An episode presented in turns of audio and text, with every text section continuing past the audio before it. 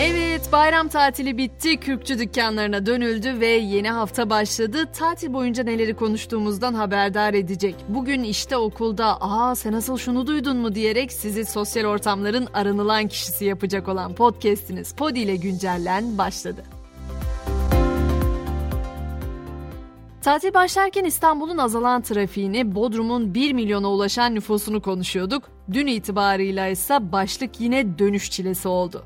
Bodrum'dan 2,5 günde 110 bin araç çıkış yaptı. Osman Gazi Köprüsü ve İstanbul Havalimanı da dönüş yoğunluğundan nasibini aldı.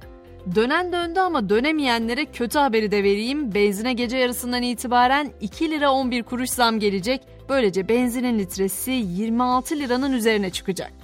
Biz yine zamları konuşuyoruz ama tatil boyunca konuşulan bir diğer konu Fransa oldu. Hoş bu yıl Fransa sokakları neredeyse hiç durulmadı ama bu kez polisin açtığı ateşte 17 yaşındaki bir gencin hayatını kaybetmesi ortalığı fena karıştırdı. Binlerce kişinin gözaltına alındığı olaylar ülkenin birçok kentine yayıldı. Kolluk kuvvetleri Paris'in en işlek caddesi Şanzelize'den turistler dahil herkesi tahliye etti. Fransa Cumhurbaşkanı Macron da ülkedeki protesto dalgası nedeniyle Almanya ziyaretini erteledi. Protestolar önce Belçika'ya ardından İsviçre'ye de sıçradı.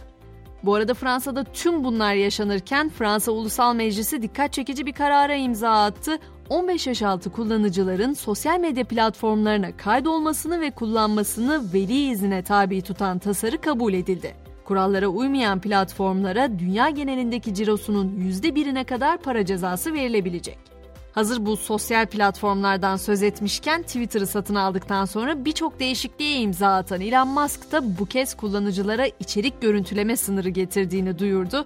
Önce dedi ki doğrulanmış hesaplar günde 6000, doğrulanmamış hesaplar 600, yeni doğrulanmamış hesaplarsa günde 300 gönderi okuyabilecek. Sonra tepkiler gelmeye başlayınca Musk söz konusu limitlerin yakında sırasıyla 8000, 800 ve 400'e yükseleceğini duyurdu. Ardından da ben aslında size iyilik yapıyorum diyerek ekledi. Derin bir transtan uyan, arkadaşlarını ve aileni görmek için telefondan uzaklaş. Almanya'ya geçtiğimizde ise bugün gündem Covid-19'a karşı BioNTech ile AstraZeneca'nın ürettiği aşılara karşı açılan davalar. Tazminat davalarına ilişkin ilk duruşma bugün yapılacak. Bu ilk dava aşı yüzünden sol gözünde görme kaybı olduğu iddiasıyla Biontech'e dava açan bir kişinin 150 bin euroluk tazminat talebiyle ilgili. Pandemiyle birlikte yeni şeyleri deneyimledik aslında hepimiz ama dünya değişmeye devam ediyor. Mesela dünyanın en eski gazetesi olan Viyana merkezli Wiener Zeitung 320 yılın ardından son günlük baskısını yaptı. Avusturya'da Nisan ayında şirketlerin resmi ilanları basılı gazetede yayınlama zorunluluğu kaldırılmıştı.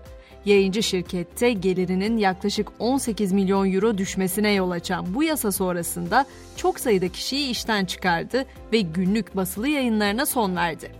Tabi devrin değiştiğini sadece basılı yayından anlamıyoruz. Moda cephesinde de kartlar yeniden dağıtılıyor. Çantalar günden güne küçülüyor.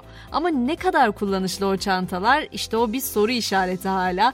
Tam olarak bu durumu sorgulamak adına üretilen tuz tanesinden bile küçük çanta New York'taki bir müzayedede satıldı. İğne deliğinden geçebileceği belirtilen Louis Vuitton tasarımına dayanan mikroskobik el çantası tam 63 bin dolara alıcı buldu. Haliyle böyle bir dünyaya artık sığamıyor gibiyiz. NASA'da 4 kişiyi dış dünyadan izole yapay bir Mars simülasyonuna kapattı. Dört gönüllü astronotların dünyadan soyutlanmaya ve diğer psikolojik stres faktörlerine karşı dayanıklılığını test etmeyi amaçlayan NASA deneyi kapsamında simüle edilmiş bir Mars habitatına girdi. Bir yıl boyunca orada kalacak astronotların tepkileri izlenecek. Hemen biraz da spor dünyasına göz atalım. Formula 1 Dünya Şampiyonası'nın 10. ayağı Avusturya Grand Prix'sini Red Bull takımının Hollandalı pilotu Max Verstappen kazandı.